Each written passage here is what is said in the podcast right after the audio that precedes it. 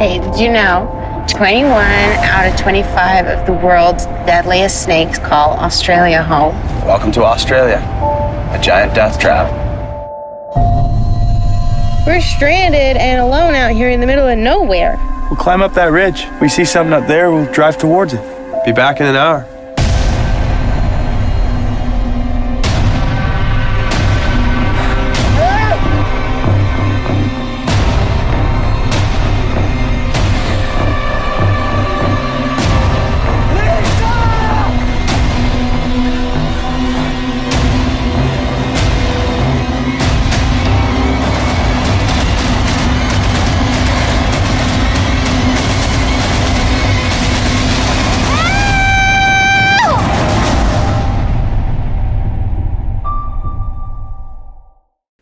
That's the trailer for Outback, a new thriller written, directed, and produced by first time feature filmmaker Mike Green. Hello, and welcome to the Cinema Australia podcast. My name is Matthew Eeles. In this episode, I'm joined by Green to discuss the making of Outback. Outback is a survival nightmare based on the true story of an American couple, Wade and Lisa, who become stranded on their way to Uluru think cage dive or open water on land. It's truly terrifying stuff. Um, a special screening of the film will be held in Sydney on November 2 before a national release date is announced. In this podcast, Mike uh, tells us towards the end that uh, Bonsai Films will be distributing Outback in Australia, so that's exciting news. Anyway, enjoy he does have a conscience in some way, but he's kind of like a uh, just a, a madman who can out drink, outlast, out out fun everyone all the time. Luke's interpretation of that was uh, probably more extreme than what I had written on the page or envisaged myself. The day that we were going out to shoot the open water scenes, we were told that there were some dead whale carcasses that were bringing in real tiger sharks and great white sharks, and they'd been sighted in the area. We were told not to go in the water. But I could just see instantly that how talented Rhiannon was, and there was just it really blew me away. There is still a bit of a, a boys' club out there for sure. And also with Dee Wallace, she gave me great input on the script for this to make her have a very pro choice stance throughout the film. And the simple fact is, the movie, the whole thing occurs because a right wing guy blows up a clinic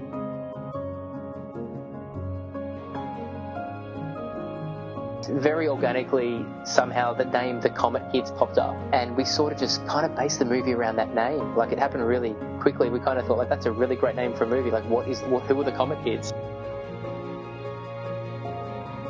we just thought it was very, very important to uh, start writing more roles for women and uh, women, not just, as I said, as girlfriends, mothers, and people in love, but women who are their own people as we are. Mike Green, thank you very much for joining the Cinema Australia podcast. It's great to have you with us. Hey, Matt. A pleasure to be here, and um, you know, props to you with all your amazing work with Cinema Australia. Thank you. Um, Mike, uh, Outback is an incredibly tense, nail biting, and uh, sometimes gory thriller.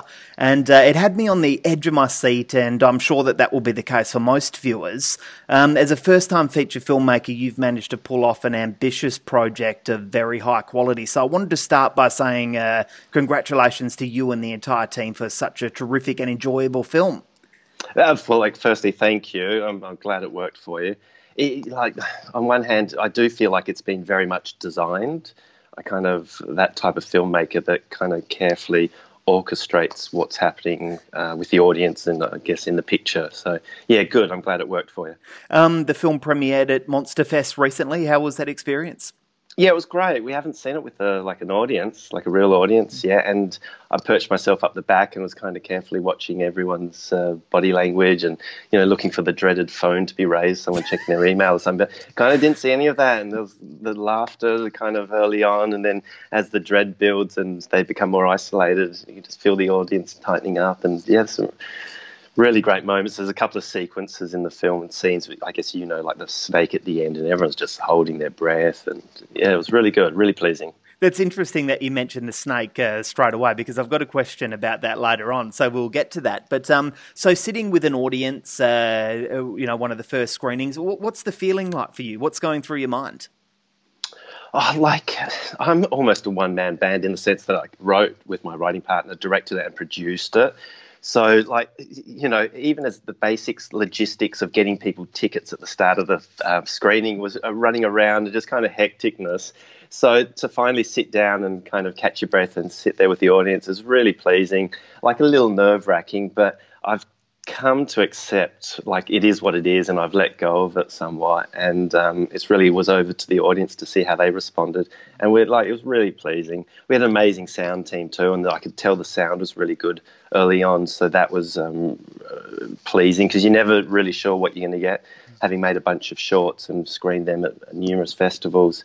Uh, and then the picture too uh, was really good projection and it was a really fantastic cinema down at um, Cinema Nova in Melbourne, and the Monster Fest team put on a, a great show. So yeah, really good environment, really supportive crowd, and uh, really pleasing. Oh, fantastic! Um, I was looking. Speaking of Monster Fest, I was looking at your uh, Monster Fest bio, and and I was surprised to learn that you're involved in hospitality, or you have been involved in hospitality. Um, uh, so I'm intrigued. What's what's that about? Yeah, like my past life was working in restaurants and owning restaurants and bars and whatnot, and um, I always thought I wanted to be a producer, and I thought like getting venues up, designing them, and bringing them to an audience, shall we say, was always good practice uh, as a producer because I knew I wanted to end up in film. And then as I slowly got into the filmmaking uh, industry, looking back at it, it was almost directory in like that you're world building and creating a venue because they're very much themed restaurants or bars. Mm. And um, yeah, it's just interesting hindsight looking back. But I know like when I talk about making films or kind of creating something for an audience, it is very much audience driven. Mm. So, and I think looking back on the hospitality, you know, there's that hospita- hospitality kind of uh, point of view or vibe that you're creating something for an audience to share and to consume, shall we say. Mm. So, yeah, that's really important to me. And um, I love cooking and that, that background in hospitality. Uh, shows and when I'm kind of in the edit suite or in the sound, uh, the mixed theatre, it's very much wanting to create uh, a feeling within the audience and have them physically moved and uh, feel the experience. You know, that might be leaning forward and kind of in a tense moment or sitting back, um, kind of enjoying the spectre of a wide shot or something like that. But I always speak about um, physically moving an audience, and um, I can look at parallels with hospitality industry and kind of creating an environment for you know punters, shall we say? Wow, um, I imagine the catering on set's phenomenal then. that is important. Yeah, so is the 18 year old Scotch uh, at night time. um, so take us back then. Where, where did your filmmaking journey begin? Uh, like I'm from Adelaide originally and live up now in Sydney. So made a couple of shorts uh, on my own and tried to get into film school, VCA AFTRS, uh, some years back. It kind of got rejected and had a few shorts under my belt, and I thought I'd just kind of plow on and make more shorts versus reapplying to the film schools. So I'm somewhat self taught and um, moved up to Sydney and made a couple of shorts up here, and then started working on feature scripts, mm. and um, started to work on you know longer form scripts. Um, I think there's a lesson in there for uh, some of our listeners who might be thinking about uh, getting into filmmaking that just go out and do it. Don't rely on the schools and don't rely on the funding and stuff like that. Just go out and actually do it. Yeah, I think there's many ways in, and I, as long as you're improving and creating stuff, uh, you know, I think film school can be cheaper if you're spending money on short films by yourself. I know that's my case. Uh, so I'm like, I tried to get into film school, but just didn't work that year. Mm. And now look at what you've done. Um, so a lot of people are going to want to know about uh, your time working as uh, director James uh, Vanderbilt's assistant on Truth, uh, which starred Cate Blanchett and Robert Redford. Um, can you tell us? Uh, can you talk us through your involvement there and, and what you took away from that experience? Yeah, I was like I was, I was kind of new to the industry, and I was working my way through commercials. And there was a production manager that was on commercials that also did the big films, and she knew of me and knew of my desire to, you know, get, I guess, amongst some film uh, experience, but also in particular some like American film uh, studio system type film. Not that Truth's a studio system, but all the filmmakers that were on it really work in the studio system. Mm. So I knew Jamie was going to be directing, and it was his debut film. So Jamie wrote Zodiac, you know, a bunch of Spider-Man films. He's just, you know, Hollywood royalty in regards to screenwriting. So I thought that's a pretty good in, and I did my best to position myself to get onto the film, and then specifically as the director's assistant. And it somewhat, I guess, took shape and worked and a lot of that's just hard work and you know going above and beyond and making yourself useful. So I ended up getting uh, the assistant role and hung out with Jamie and just looked after him and just you know listened in and watched as much as possible to his process.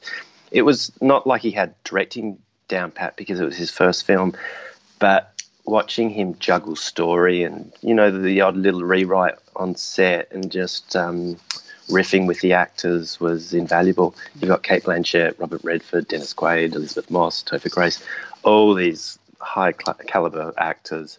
And um, yeah, there's many facets to filmmaking, and kind of just running the set and watching the personalities uh, bubble away is one of the skills, one of the many skills you need to have. And yeah, Jamie was great at that.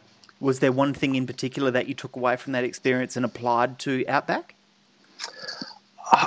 I know Jamie's one bit of advice that I've kind of zeroed in in on is kind of his phrase essentially of um, whatever it takes. So you can kind of use that in many different ways, mm-hmm. and Outback's probably a good um, example of whatever it takes. Whether that's shooting 17 pages on a day or making it on a credit card, it's like uh, whatever it takes, get it done. so talk us about making it on a credit card. This is literally you've made this on your credit card out of your own your own money. Yeah, like to be clear, um, made on a credit card to get it in the can, mm. but by the end of the process, it's going to be a larger budget than that. Mm. And that's um, through some investors coming on, and then like some people working uh, for like a an incurred or postponed kind of fee payment. Yeah. So I originally had a script, and it was going to be like a two two and a half million dollar project, and we had cast attached and down the path of getting um, some funding bodies lined up and financiers lined up. And Nicole Kidman announced Angel of Mine, which on the surface sounded very similar to the project I wanted to make. And it really took the steam from underneath us and pulled the you know the rug from underneath us. And I had to come up with a plan B because I had my wife going back to work for maternity leave and we had a three month old baby and I somewhat looked at what resources I had, whether it be money or time or crew or you know access to people, and reverse engineered a project to be able to, for us to shoot in. we shot it in ten days and wrote and prepped, I guess, in two or three months. So it was very fast. Wow. Uh, time to get it um, up and in the can, I guess. Mm. Um, Outback is based on a true story, but trying to find information about it online isn't easy. Um, is this a true story in the same way that the Texas Chainsaw Massacre was a true story, or, or does it stick to, to facts here? And maybe very similar to Fargo. right, right, right. It's based on a lot of true stories yeah. of people yeah. kind of getting caught in tricky situations in deserts. Mm-hmm. So, tell our listeners um, uh, what what uh, what this story is about. It's a young American couple that come to Australia to visit our beautiful beaches. And the first beach they go to, they get stung by jellyfish, and they change, uh, make change plans and head off uh, into Uluru Ayers Rock, as they call it. And through a series of events, they end up stranded in the outback. So it's probably as much as I need to say. Mm. It plays on a lot of international audiences and Australian audiences fears of Australia and the critters and the um, vastness of the outback. Mm. And it just seemed ripe for the picking. And no one's really made a film called Outback, which is surprising. Well, uh, that's interesting that you say that because uh, here's a little uh, fact for you. Um, uh, did you know that uh, Wake in Fright was uh, released as Outback outside of Australia? No, no, it didn't look. no, and nor has the research or title reports or any kind of legals come up with that. In the yeah, I'm surprised. Yeah, I, I, I, found that last night. I looked at uh, Wake in Fright online, and then I, I, noticed that it said next to it uh, released as Outback outside of Australia, and I thought, oh, there you go. No, that's interesting. Um, uh, as you mentioned uh, just before, um, uh, that the film was shot in 10 days. Um, you, have managed to, to pull off this quality piece of filmmaking here, and, and it's beautifully shot. Was it always going to be a 10 day shoot from the, from the very beginning? No, it was going to be 11 days. Oh. and the drive out to Broken Hill, where we ended up shooting the, the majority of the film, took so long that we worked out we'd need an extra day to drive back from Broken Hill to Sydney. So when we got out there, I had to compress the shoot by a day, which doesn't sound like much normally, but really it was 10% or even more of the shoot, given that we'd already shot for three days on the way out there. Mm-hmm. Uh, and uh, the first night out there in our, uh, you know, just settling into the location and working out logistically how we're tackling what we're going to be shooting, we it dawned on us we had to shoot 17 pages the next day, and it was like, oh, this is a bit of a surprise and uh, going to be a mountain to climb. But yeah, everyone kind of knuckled down and got on with it, and we did it the next day. It was, it was quite remarkable. The actors knew their lines really um, well, so that helped. And a handheld handheld style of coverage really helps too. Um, um, what, what were some of the uh, physical challenges of shooting out there? Well, no phone support. We're um, away, uh, you know, an hour away from any shops or logistical kind of supplies. Um, what about like internet connection web- and stuff like that? Yeah, no, not very limited when we got back to the base, but um, yeah, not so much. Which kind of almost was a bonus in some ways that people were so focused on what we were doing mm. That they weren't checking their phones or needing to kind of um, you know check in too much. Yeah. Uh, sorry, you were you were going to say something. Uh, were you saying something about rain? Uh, well, we were. Rain would have really screwed us over because you know we wanted it to look like a desert. So fortunately, the weather was really on our side. The flies are horrendous out there. Uh, my American uh, writing partner came over from the states and he just couldn't believe how many flies there were and just the arid terrain and how bleak it was. He got caught up very much in the moment. Did you get him a hat with the corks hanging off it? no, it didn't. he would have taken it though. um, there's there are a lot of white knuckle scenes, uh, you know, featuring snakes and scorpions and, and other creepy, creepy crawlies. Um, did you have any close encounters of your own while shooting? a lot of goats on the way up. oh. like kind of near misses driving at 110. Mm. Uh, but no, not so much. Uh, I'm trying to think. No, it was pretty. And you know, that's the kind of thing with the outback. It is vast and it's dangerous and whatnot, but really, it's you know also beautiful and mm. spectacular and serene and calming.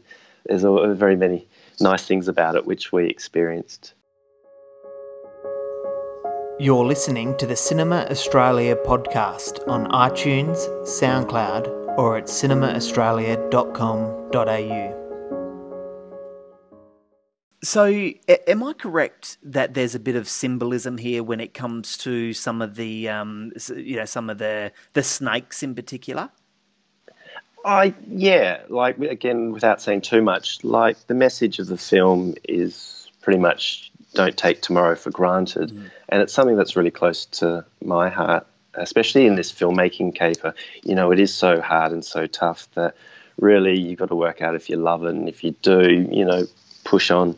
But if you don't, you you know, you probably should find what you do love in life because it's so fleeting. Mm. Um, but yeah, the, yeah, I, I, yeah, there is, and it is um, so Taylor and Lauren are, are, both very believable here. I mean, they never seem to miss a beat as uh, as two people stranded in the desert. Um, can you tell us about working with these two and, and getting these great performances out of them because they're both terrific here? Yeah, Lauren and Taylor were great to work with. Uh, originally I cast Lauren first, and it, through like the audition process, I was getting her to put a few self tapes down, and she was talking about some relationships and things that were going on in her life, and it just uh, intrigued me, and I, I, saw that she got emotional over these, uh, I guess, issues. And um, explored them more with her, and with her blessing, I built some of them into the story because we made it so fast. I wanted a, a way in for the actors to really embody these characters as quickly as possible. So, leaning on some of Lauren's true life um, events really helped that and fast tracked some of the writing process too because mm. it's just there and, um, you know, low hanging fruit, easy to pick. And what about Taylor? Taylor, uh, originally, once I had Lauren cast, we had um, I paired her up with a couple of actors along the way, but Taylor came along, and what I did with the actors is took them down to Coogee Beach and essentially put them through a boot camp on the beach. And I would run them ragged and then kind of go through some scenes and some emotional kind of moments and see how they'd perform under this duress. And I brought Tim Nagel, our DP, along, and he shot it, and we were able to cut together, you know, almost like a little proof of concept. And it was fast tracking the audition process for whoever was going to play against Lauren. And it was also a, an intense chemistry test and um, served its purpose really well. I'm not sure where I got the idea from, but it, it, it, made a lot of sense at the time. Yeah, it's a great idea. So tell us about some of the some of the things that you put them through yeah, on the beach. What, well, was, like what? It was physical running up and back in the soft sand until right. they were exhausted and seeing how far they were willing to go for this part. I'm not sure if any actor and, uh, wants to hear this, but uh, you know, with, with, all due respect to the actors and the acting process, it was re- it was going to be so physical, and I knew when we were out there that you, it'd be a situation where. Uh, it would be hard for someone to say no. I'm not going to do that. So I really wanted to find out where the boundaries were with them, and um, see what was underneath the bonnet, I guess. See what was underneath in the, the persona that they were projecting. Wow, wow. Um, sometimes uh, Australia, the uh, you know, an Australian actor trying to pull off an, an American accent can be quite grinding, but um, these two uh, these two pull it off quite well. Was were, were there any challenge, challenges there getting them the American accent right? Lauren was really good at it because she does uh, like host some parties, kids' parties, and I think Elsa or a couple of American ah, Disney characters are right. in her wheelhouse, and so she's really good at it, and it's very natural for her. Taylor took a bit of work; he's a good country boy, mm-hmm. and um, he's got quite a thick Aussie accent. Uh, so, but we did work with a couple of dialect coaches and uh, Lauren and Taylor would have a bunch of notes and exercises to um, rehearse with and practice with and strengthen certain parts of their vocal cords or whatever it is. Mm-hmm. Uh, and, but they were really dedicated, and um, Charmian, uh, one of the dialect coaches, was amazing. And we also had Nick Kerno, who's uh, amazing too. And we did a bit of looping in uh, ADR in post, mm. but pretty much they were they were really good and on point. Oh, that's fantastic. Um, I didn't mention it in my review, but I think uh, Lucy Wolfman's makeup deserves some serious praise here and, and a bit of credit uh, because it's terrific stuff. Can you tell us a bit about working with Lucy uh, for some of the gorier moments in the film, uh, you know, as well as her makeup of, the, of uh, the, the effects of the sun? Yeah, no, Lucy's amazing. She's been around for a while and she's really experienced makeup artist, special effects makeup artist, prosthetics artist. So we're really lucky to have her. She's also, you know, barrel of laughs. She did extensive research and she'd kind of pull me up, you know, whether it's dehydration or different wounds and different wounds to the type of scorpion or jellyfish that might give you the, the sting or whatever it is and uh, you know was so specific and wonderfully painful about it. So big props to her, and we're very lucky to have her on board. And the work speaks for itself, and it does get a lot of attention and get singled out. So we couldn't be happier with working with Luce and her, having her on board. Oh, that's fantastic because sometimes when you're restricted by budget, these things can kind of be pushed to the side and, and be a, be an afterthought. But uh, this this makeup, uh, you know, and the effects of this film really stood out. So uh, congratulations to Lucy there. She's done a really good job. Yeah, and like you know, when she's out there working, it's not like she's going into a caravan or some pristine environment to do her work. she could be on the side of the road or you know hunkered down in a dusty sand pit or something like that. She's, she's really talented and just easy to work with, which is the types of people you like to have on set. Um, there, there, are so many Australian films set in the outback. Uh, you know, Wake in Fright being one of them. We mentioned that earlier. Um, did you reference any uh, particular films going into this? Oh, my original idea was uh, open water. You know Mm, that? yes, yeah. yes, So it was like open water in the outback. Uh, it was a two-hander, essentially a survival thriller. Oh, that's And- funny. That- that- that's interesting. Sorry, just because I mentioned Cage Dive in the review as well. Uh, Mhm. I don't know if you you know, but Cage Dive was retitled Open Water Part Three in America. So that, Oh, that's right. interesting that you said that. Yeah. Sorry. Continue. Yeah, no, I, I've, I've got to get up with my retitling uh, by the sounds of it. Um, and also touching the void, that documentary about the two that go up and climb, I think, the second tallest peak uh, in in the world. Um, the, the documentary, are you familiar with that one? Yes. Yes. Terrific. Fantastic. Yeah, again, amazing sound and really bleak environment and situations. So they were the real two touchstones that I lent on. Um, I don't think there were really Aussie films. Like the Outback is what it is, and it was always going to be set there. So maybe the color palette. We had a look at some uh, some films, but really, it was such a fast prep that I didn't really go into that too much. Mm. Geez, Broken Hill is like a uh, an unofficial um, uh, studio, isn't it, in Australia? I mean, we, we talk about not having enough studios. Broken Hill's pretty much a studio in itself. Yeah, exactly. And they're What do you so embracing of filmmaking and uh, the art of filmmaking and just the community spirit to get behind um, films. And, you know, whether it's little art department requests or catering requests, everyone's so supportive. It, it really is a special place.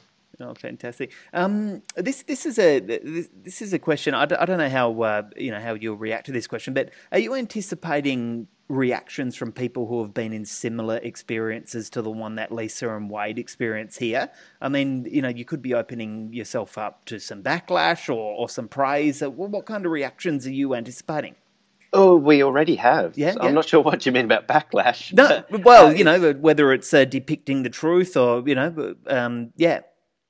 Uh, like already, like very early on when we were um, writing the script and showing uh, people the original idea, and then you know shooting it and then into post, a lot of the crew already talk about certain situations that they almost ran out of petrol in this really dire situation, or they were off even in the Blue Mountains and got lost, and just the panic that sets in. Let alone going to these kind of really bleak situations, uh, which the film explores. But yeah, no, very much. Um, I'm not sure about the backlash, but I'm ready for it. Yeah.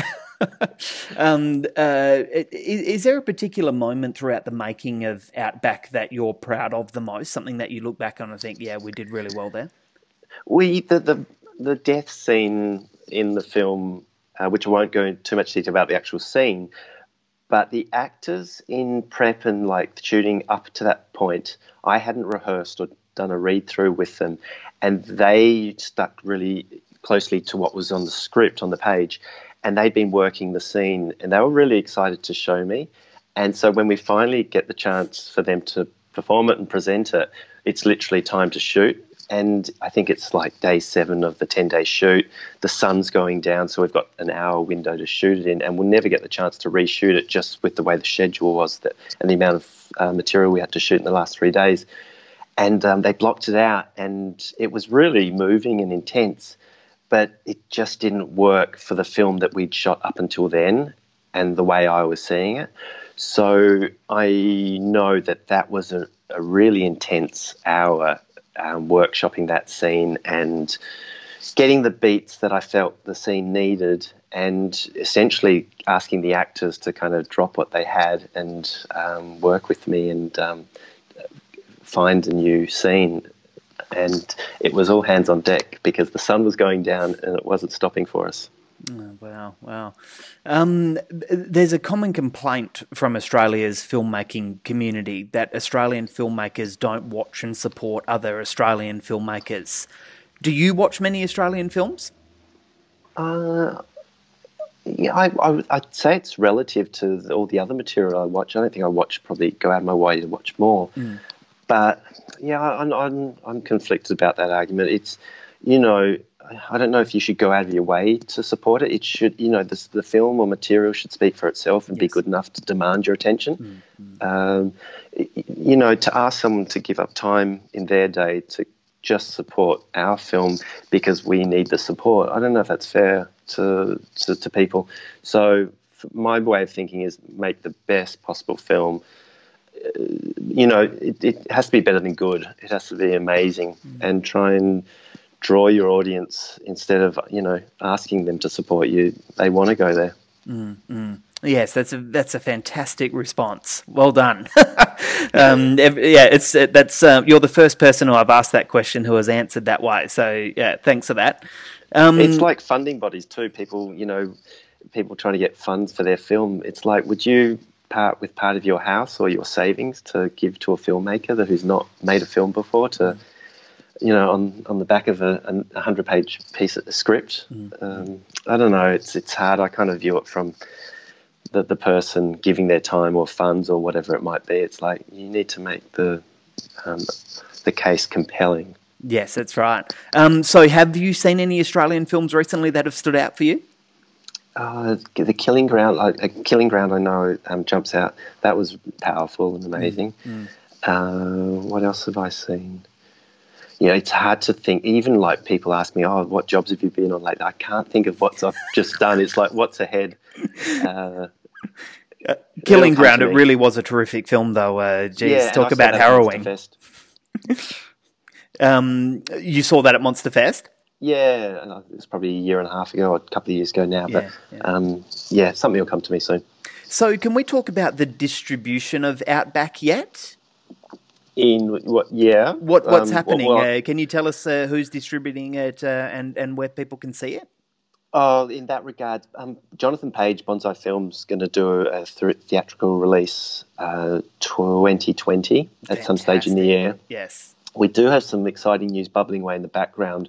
We've been picked up by a US studio, and they're going to be releasing us next year uh, in a big way and that's really exciting. It, it's just about to go through, so I can't say too much more than that.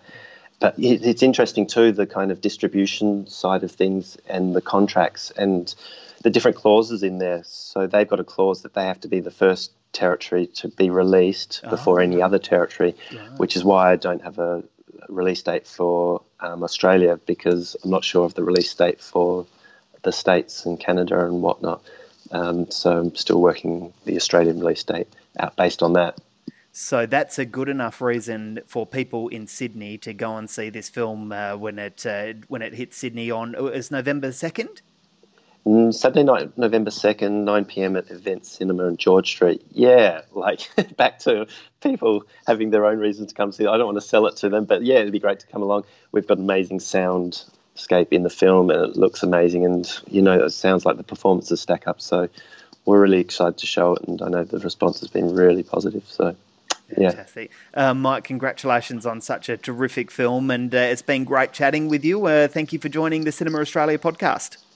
Thanks, man. Appreciate all your support, and um, yeah, amazing work with Cinema Australia. Congrats to you. Thank you for listening to the Cinema Australia podcast.